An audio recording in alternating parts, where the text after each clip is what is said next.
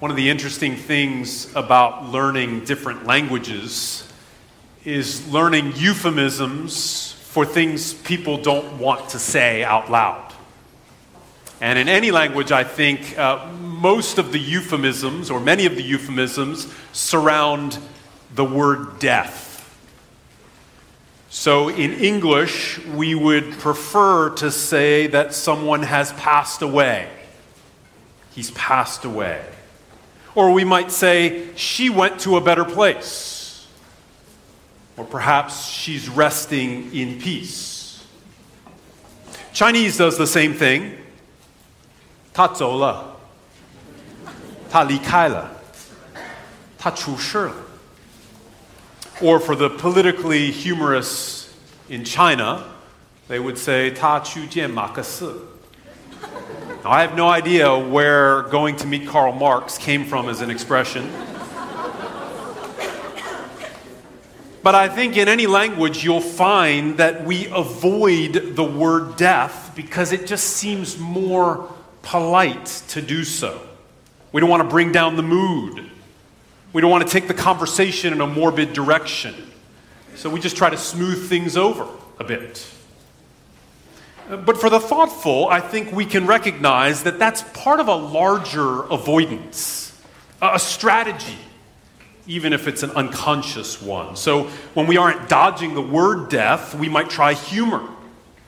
My, my dad would always say, It's not dying I'm scared of, I just don't want to be there when it happens. It's his way of making a joke. When I was in college, we would watch the movie The Princess Bride and, and laugh as Billy Crystal's character would say of the hero, He's not dead, he's only mostly dead. I remember family reunions where my relatives would joke with each other, saying, When, when you're gone, can I have your sports car? Laughing at something deflates it, cuts it down to size, or so we think. When we aren't dodging it or laughing at it, we sometimes try out some amateur philosophy. We tell ourselves that whatever will happen, will happen. We're resigned to our fate. We're prepared for what's next. Those who have read J.K. Rowling's books will remember Albus Dumbledore saying, To the well organized mind, death is just the next great adventure. That sounds reassuring. I think all of these strategies are enabled by the fact that in the modern world, uh, death has largely been removed from view. Uh, the plain fact is that people used to die at home, surrounded by family, extended family, friends. You would grow up witnessing many deaths. Nowadays, it seems most people die in a hospital or in a nursing facility of some kind surrounded by machines, medical professionals. My dad's death was very confusing to me, in part because there were so many people coming in and out of the room. One moment, uh, a woman was sitting showing me pictures of a hospice care facility. She had a binder with glossy photos, like we were looking for a vacation home or something. And then certain monitors started beeping, and People were running into the room. Perhaps his blood pressure had dropped. They began to do CPR until they realized that my dad had a, a DNR, a do not resuscitate order. So they disappeared as quickly as they had come. And I was alone with dad and my two brothers. We prayed. We walked out. I asked the nurse, is, is there anything that I need to do? Said, Why? I said, Because my dad just died. She said, No, we'll, we'll take care of everything. So I walked to the parking garage and paid my ticket. I was on my way. You know, I don't think any of these strategies work very well. Dodge it, joke about it, philosophize about it, remove it from view. It doesn't change the death rate. Still 100%. Always has been, it always will be. Death stalks us, it hides just out of view as we live and we eat, we sleep. And that's why the Bible describes it, unless we be delivered, as a slavery. We've been held in slavery all our lives to the fear of death. And we're deeply afraid that there is no answer to it. There's no answer to the problem of death.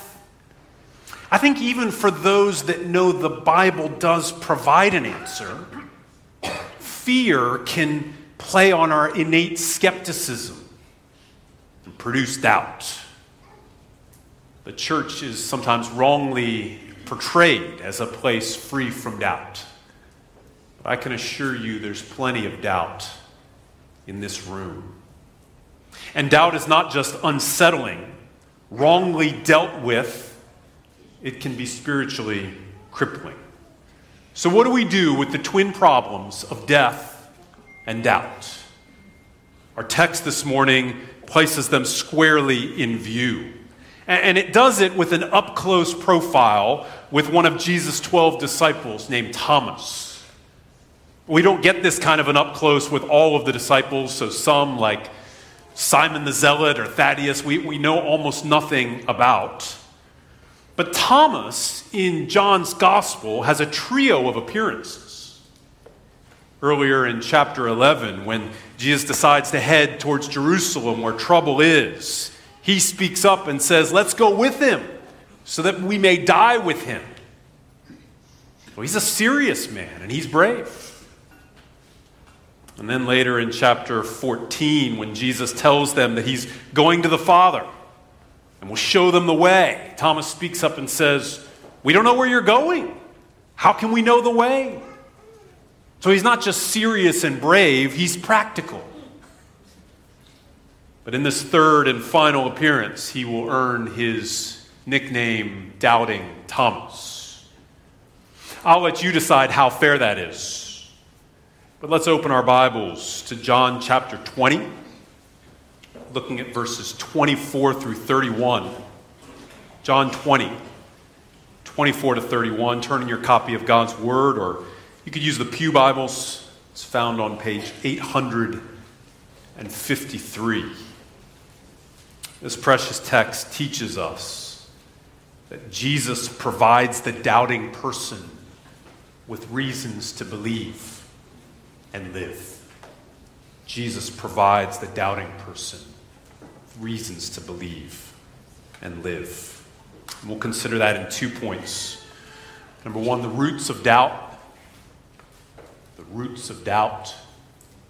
And number two, reasons to believe reasons to believe. It's my prayer that God will use this text to increase our trust that Jesus really does give life to the dead. Let's begin with roots of doubt. John 20, 24. Now, Thomas, one of the twelve, called the twin, was not with them when Jesus came. So the other disciples told him, We have seen the Lord.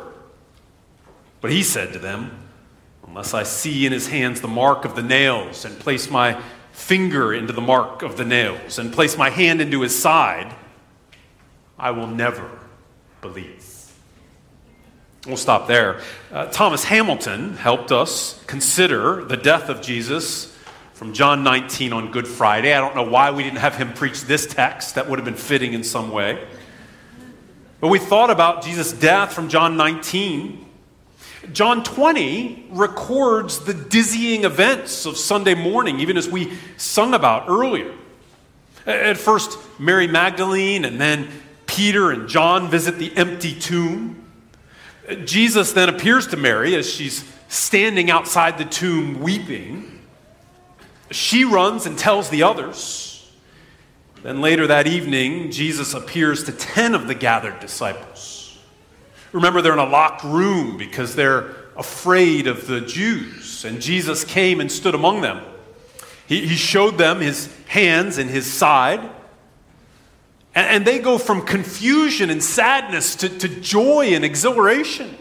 Jesus is not dead, he's alive. All except for Thomas. As we're told here that he wasn't there that evening. Why wasn't he there? We don't know. Could have been totally circumstantial. He had something to do. Many have wondered if, in his grief and despair, Thomas hadn't done what many of us do when we go through sad times and, and pull away from the fellowship of others. I've often reflected on how much of the work of pastors is just encouraging struggling people to, to keep showing up. Don't, don't, don't stop coming in your sadness. And that's an underrated thing, friends. The power of showing up especially when you're struggling. But we don't know why Thomas wasn't there. Now, I want you to think about this from his perspective. Because the following week had to be exceedingly strange for him. We have no recorded resurrection uh, appearances from that first Sunday to the following Sunday. I mean, when, when you read in the four Gospels and then in Acts chapter 1 and then in 1 Corinthians 15, we have a list of quite a few resurrection appearances, but, but none happens in between that first Sunday and, as verse 26 says, eight days later. So, Thomas, who hasn't seen the resurrected Jesus, he, he's just listened to accounts from other people saying, We've seen the Lord. How would you have felt if you were him? Torn? Confused, wrestling. Thomas' conclusion is contained in his famous words here. Unless I see in his hands the mark of the nails, and place my finger into the mark of the nails, and place my hand into his side, I will never believe. This is where he earns his nickname, Doubting Thomas. But I do wonder how fair this is to him for several reasons. First, he's not the only one to doubt. Uh, you know, if you string together the different accounts of the resurrection in, in Luke's gospel, when the, when the women do encounter the angel who asks them, Why do you seek for the living among the dead? He's not here, he's risen, just like he told you he's going to.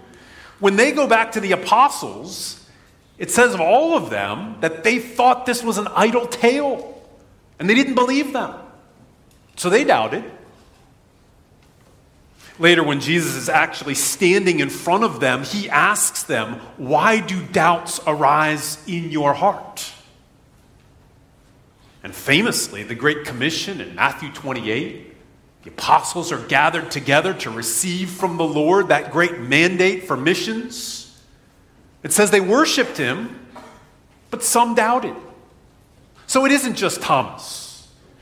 And this shouldn't surprise us, really. Let's remember that though we sometimes view ancient people as ignorant, you know, they, they didn't understand modern science and astronomy and microbiology and all sorts of things. Uh, we just kind of assume in our chronological snobbery that they were dumb.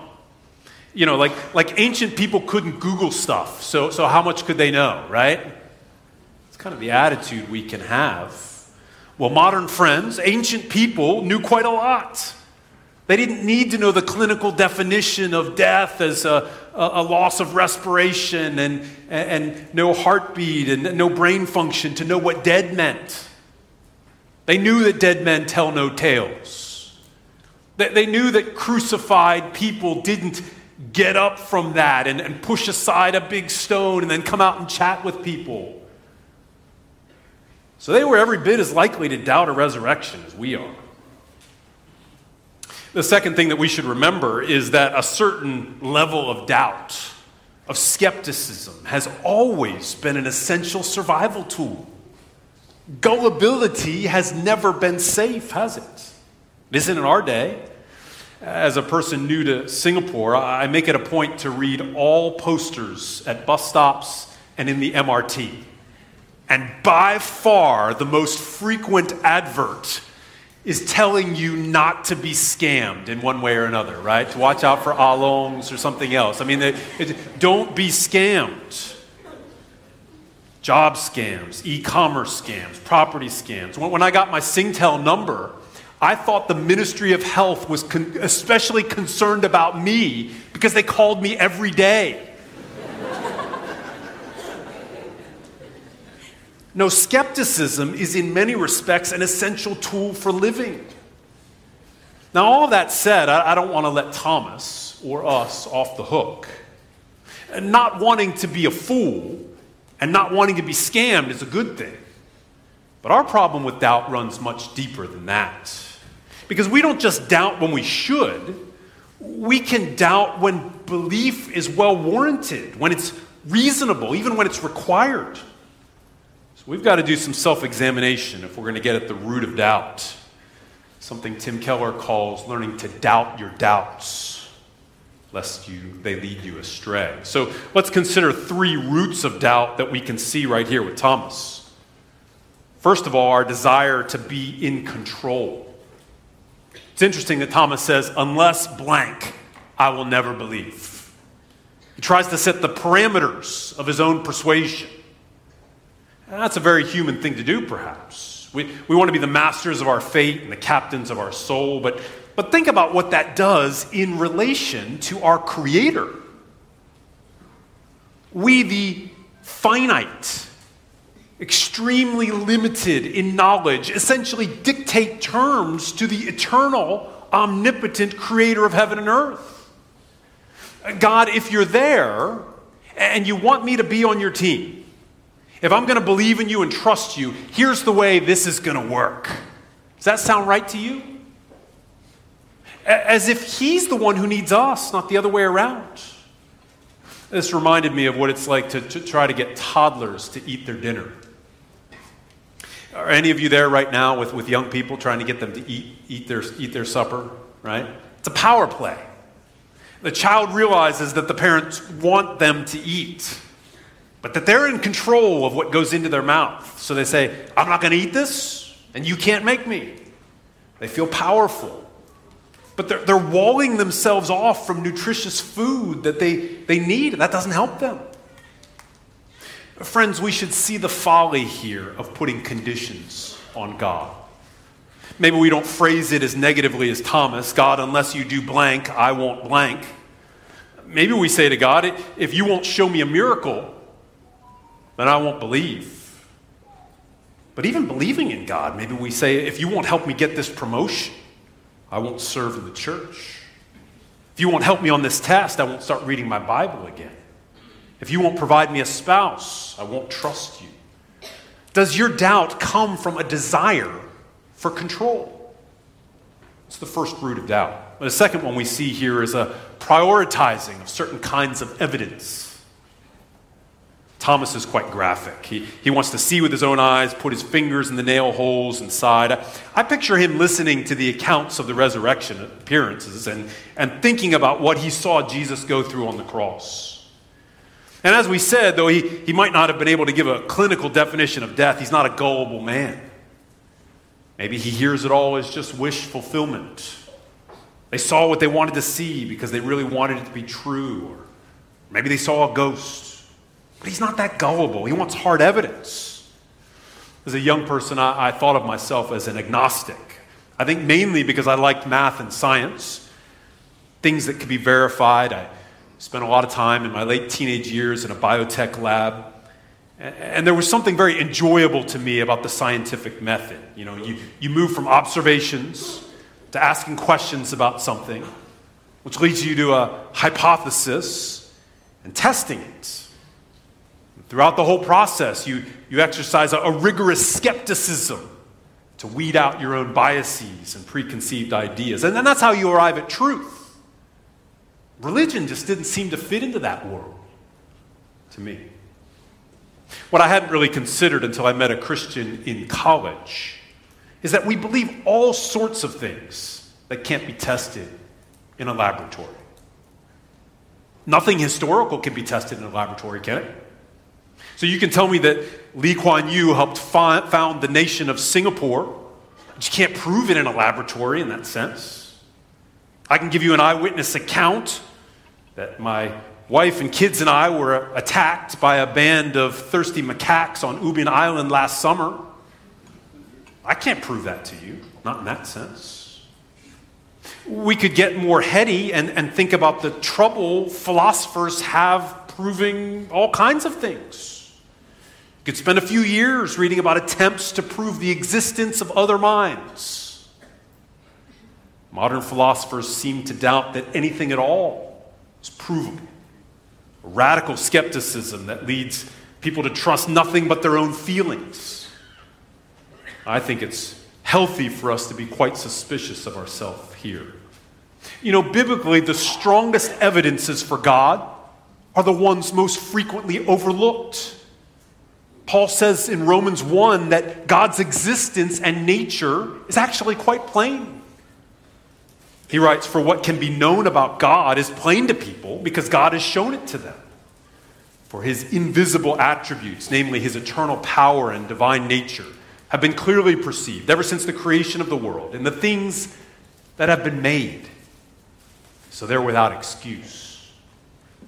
You and I are supposed to look around realize that all of this didn't come from nowhere. We're even supposed to extrapolate from what creation is like to what God is like. He's powerful, He's wise, He's good. Friends, are you focused on certain evidence to make God prove Himself and ignoring the evidence that's right in front of you? The evidence that's all around you. So that's the second problem with our doubts, and it flows from the first. Our desire to dictate terms leads to a, a, preference for certain kinds of evidence while ignoring the evidence that's there. Maybe Thomas fancies himself more reasonable than the rest. But he's ignoring both predictions Jesus made about himself as well as some pretty fantastic eyewitness accounts. But there's a third root of doubt that we see here, and that is despair. Despair. Doubt, doubt often comes from things that have nothing to do with logic. I mentioned all the doubt that we find in the, the resurrection accounts. Oftentimes, the person looking at Jesus doesn't even recognize him, doesn't even realize it's him. And that is all the more surprising because Jesus had spent so much time telling them what was going to happen. When the events unfold, first they're afraid, scattering and running then their despair at the cross. Their hopes, their dreams, wrong though they were, had been crushed by what they witnessed. God didn't do what they were hoping God would do. He hadn't met their expectations, and they sunk into despair. That may ring true in your life. Is your doubt, the doubts you struggle with, connected with what you were hoping God will do? Or would have done and didn't. And I think despair helps us make sense of what's happening to Thomas. Uh, I think it's a bit off to just paint him as the, the reasoned skeptic, the logical man. What I think blinded him from what Jesus had told him and what the disciples were all testifying to had more to do with despair than logic, with sadness, not science. And you know, doubt and despair are bedfellows. I don't mean that one always leads to the other. Sometimes despair leads right to faith. But a crushed dream can cause everything in life to seem dark. Like someone has turned out the lights in the house and you can't, find the switch to turn them back on. Friend, if that's you this morning, realize that you have good reason to doubt your doubt because all hope is not lost. Just like there are reasons to doubt your preferential treatment of the evidence, and reasons you should doubt your own putting conditions on God. So, three roots of doubt. But let's press on and consider, secondly, reasons for believing, and pick it up in verse 26. Eight days later, his disciples were inside again, and Thomas was with them. Although the doors were locked, Jesus came and stood among them and said, Peace be with you. Then he said to Thomas, Put your finger here, see my hands, and put out your hand and place it in my side. Do not disbelieve, but believe. Thomas answered him, My Lord and my God. Jesus said to him, Have you believed because you have seen me? Blessed are those who have not seen and yet have believed. Now, Jesus did many other signs in the presence of the disciples, which are not written in this book. But these are written so that you may believe that Jesus is the Christ, the Son of God, and that by believing you may have life in his name. So here we are eight days later. This is the following Sunday. I, I agree with those who have pointed out that, that John is making the point. Jesus appeared to them on consecutive Sundays as the start of what will become the pattern of the early church. So in Acts, we'll read that they gathered on the first day of the week to break bread, meaning to take the Lord's Supper. Find that the church in Corinth was gathering on the first day of the week. By the time you get to the book of Revelation, the Sunday is just known as the Lord's Day. That's why we're here. Notice the doors are still locked, they're still afraid. The unleashing of Holy Spirit power on the day of Pentecost is what will finally send them forth with courage.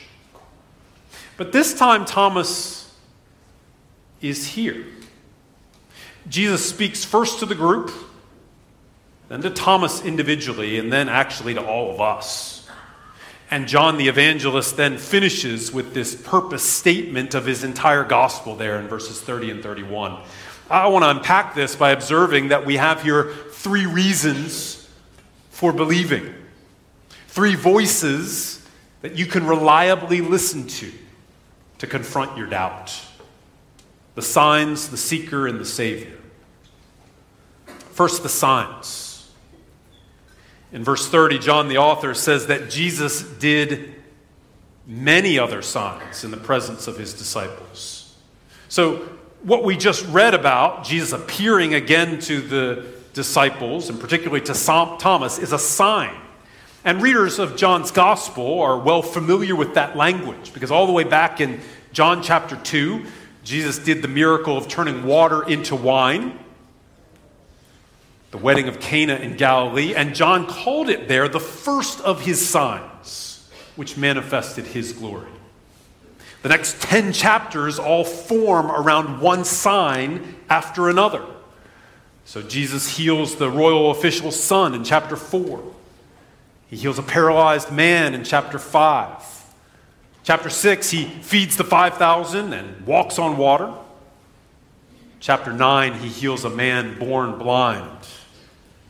And then he raises Lazarus from the dead in chapter 11, which seemed to be the climax but no, we see here, this is the climax of the signs, his own resurrection. All of these are signs that witness to the identity of Jesus and the truth of the gospel message. Now, we could say, but we weren't there to witness them. Well, John says, I wrote them down as an eyewitness. The other 12 apostles are eyewitnesses as well. Jesus really did these things. Now, I guess many claims of this sort could be made by religious leaders about having performed miracles. But uniquely, this group of witnesses, this group of eyewitnesses, went to their deaths for the claim that they saw the signs, including this greatest sign of the resurrection. And what that, that means for us, at the very least, is that we should see the folly of trying to smush all religions together as if they're all saying the same thing. I mean, that, that's what I hear most frequently when I'm talking to a, a taxi driver, a grab driver. All religions are the same. We're all climbing the mountain of faith from different sides. When a person says that, they're only telling me that they've never, they've never read this. Because once you read this, you, you realize why Jesus would say, I am the way, the truth, and the life.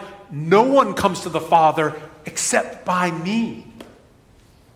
He's claiming an exclusivity through what he has done and what he has taught. So, the signs, especially the greatest sign of the resurrection, testified to by the apostles, are the first reason to believe. But there's a second here the testimony of the seeker. So, thinking a bit again about Thomas, I want us to picture the scene again. Thomas has been on record all week saying he isn't going to believe unless. I find it so encouraging and useful that in all his doubting, he's still with the other disciples. That's a great application point for us, friends. The doubter is still in church. He shows up with his doubts. But still, this has to be a point of tension, right? We've seen the Lord. No, you haven't. I mean, what would that have been like in their relationship all week? Well, Jesus shows up again. And he says the same thing he had said a week earlier Peace be with you. Just like last Sunday, just like they all said. And then he turns to Thomas. What does he say? Put your finger here. See my hands. Put out your hand and place it in my side. Do not disbelieve, but believe. And that's what leads Thomas to say, My Lord and my God. And that statement right there is the climax of the book. Nobody else states it as clearly as Thomas does. Jesus of Nazareth, the son of Mary, the very living, breathing human person who lived in the first century and, caused a stir by starting a religious movement, was executed by Rome, was in fact, is in fact, God in the flesh, fully man fully God. There's no agreement to be found here with Jehovah's Witnesses or Mormons who believe Jesus to be a created being. This is one of the first places I would go, along with John chapter 8, where the Jews clearly understood Jesus to be making himself equal with the Father. Thomas makes it personal. My Lord and my God. But for our purposes here, let's remember that this expression of the full deity of Jesus Christ first finds that expression on the lips of the doubter. I think that that should tell us that there's, there's something healthy about working through your doubts to conviction.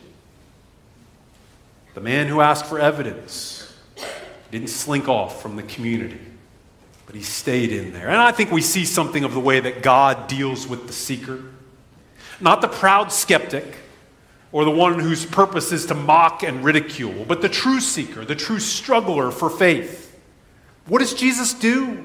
He offers Thomas what he asked for. And you, you know what that means? He heard what Thomas had said the previous Sunday, even though he wasn't there. I think that's why Thomas doesn't do what he said he had to do. Do you notice that? He never actually reaches out and does it. I mean, seeing may have been believing for him there, but, but he knows that Jesus was there the week earlier too. And that convinces him. He was dictating terms to the Almighty, but the Almighty is gracious to him. He meets him where he, he's at. So let's take the encouragement that as Jesus said, those who ask will receive, those who seek will find, those who knock, the door will be opened to them. What else are we supposed to take from this? I mean, why is this text even here? If not to say, bring your doubts to the Lord. God is not threatened by you and your questions. Signs give us eyewitness testimony. Thomas the Seeker gives us encouragement and motivation. But the third reason to believe here is the most powerful, and that's the Savior himself. For two Sundays in a row after his death on the cross, Jesus shows up saying the same thing Peace be with you. That probably sounds like just a greeting to us. It's more than that. There's a re- reason why all those letters in the New Testament begin by saying grace and peace.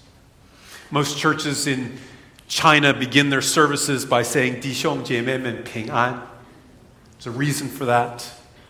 Because peace with God is at the heart of it all.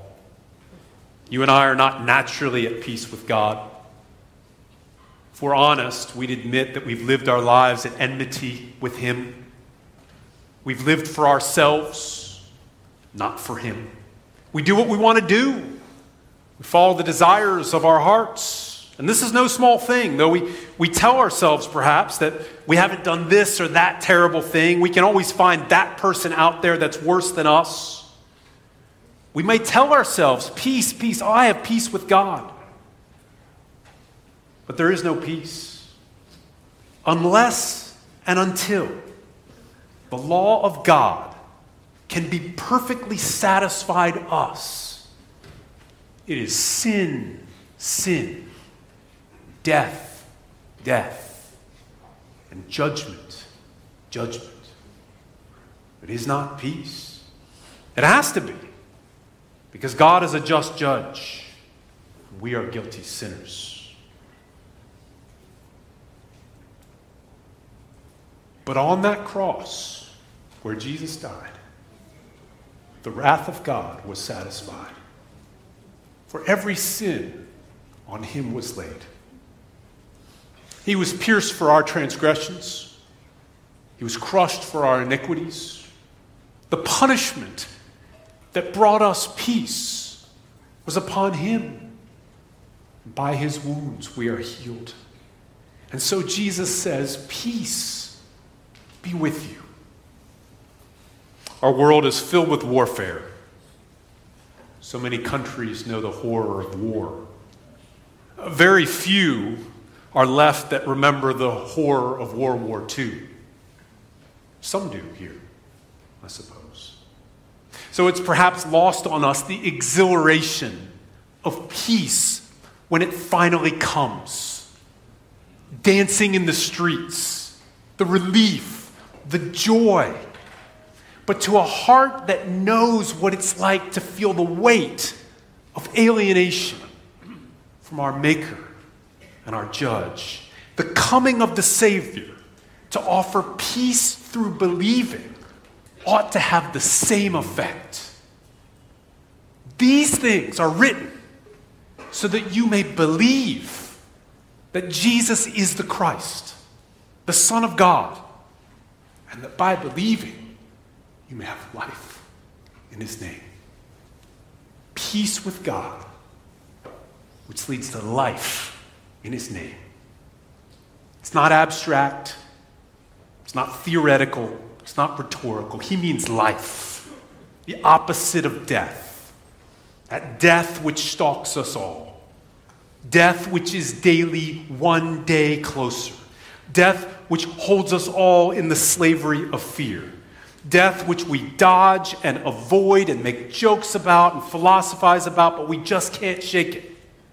Death is replaced with life. How? Well, the Son of God went back to that point where death entered the world, disobedience to the divine word. And he took the just penalty against that disobedience on himself in the day you eat of it, you shall surely die. And having exhausted the penalty, he then rose from the dead, conquered it as a defeated enemy, and he offers it to you and to me if we will believe. Blessed are you who have not seen and yet believe.